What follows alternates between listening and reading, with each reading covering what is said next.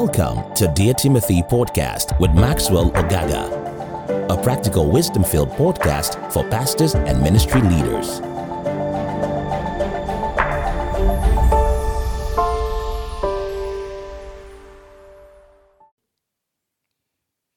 Hello, welcome to today's podcast. My name is Maxwell Ogaga. I'm excited that you tuned into the Dear Timothy Pastors and Ministry Leaders podcast. We've been having a conversation along the lines of ministry finances. We talked about renewing the mind in our last episode. I would want to talk about today raising offerings in ministry how to raise offerings in ministry. Many times we have encountered charlatans and hirelings in the ministry, which means people who are in the ministry for what they can get. But if you want to be successful in ministry, you must also understand that finances are a big part of the ministry. Finances are a big part of the ministry. Can we raise offerings? Is it legitimate to raise offerings? I'd like to take from the life of Moses in Exodus chapter 35, and you can read the whole story.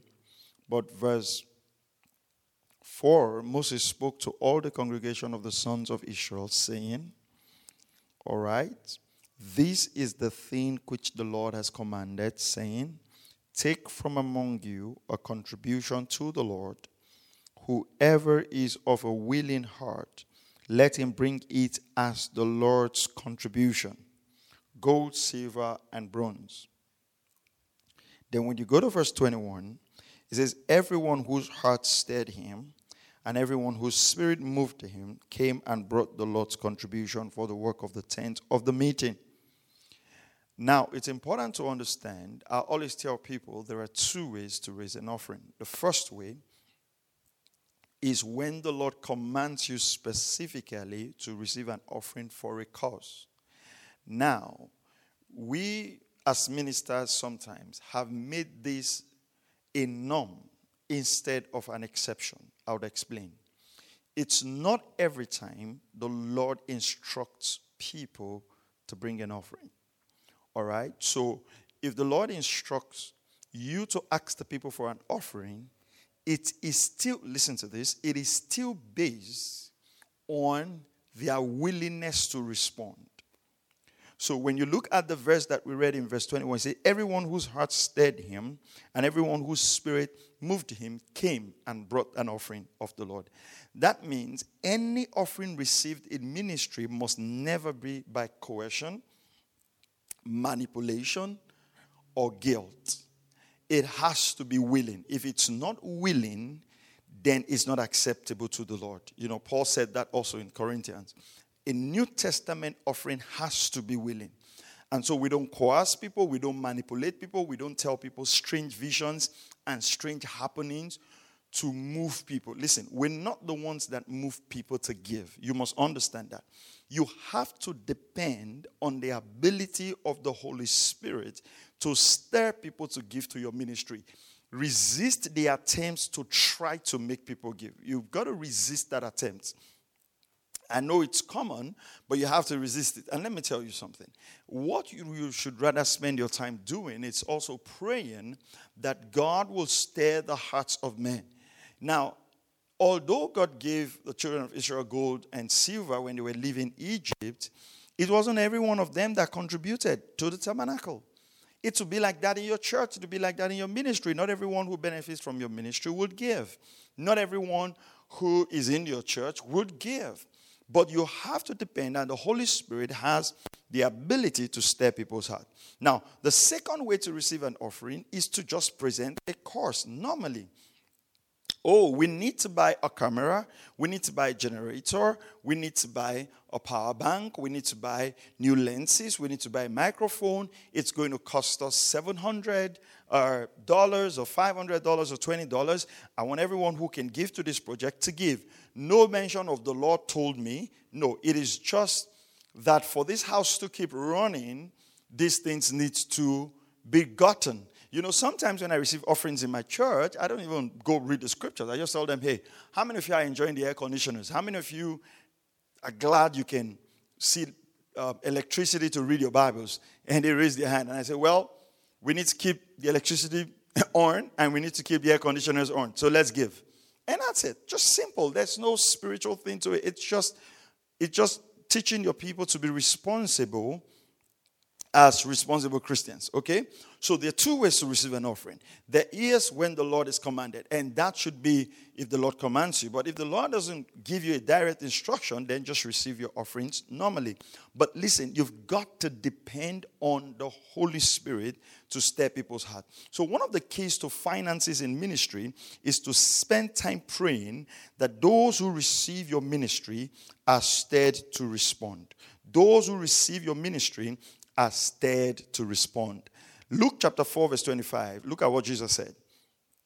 I assure you that there were many widows in Israel in Elijah's time when the sky was short for three and a half years, and there were several famine um, throughout the land. But to none was Elisha sent except the widow of what?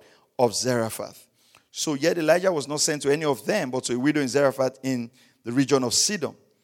So you can understand that it wasn't every widow that ministered to Elijah, but the Spirit of God has gone ahead. So, you know, finances in ministry, uh, and we talked about impact in our last podcast, is also tied to as many as the Lord had stirred their hearts. So if you read Acts chapter 16, um, when the Lord opened the heart of Lydia, what happened? The next thing is that she asked Paul to come to the house and stay. All right. So, one of the things you have to do is to pray that those who hear you, those who receive your ministry, God stirs their heart to respond financially and to give to the ministry.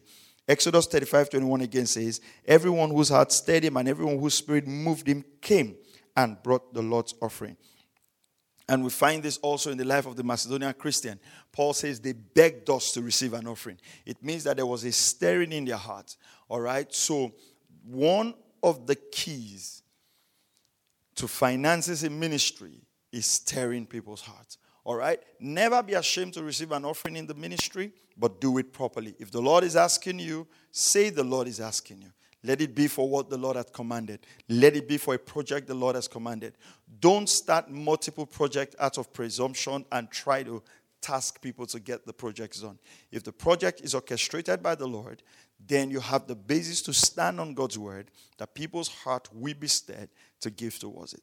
And if it's not a project that is commanded by the Lord directly, but something needed in the church or in the ministry, present your need out there.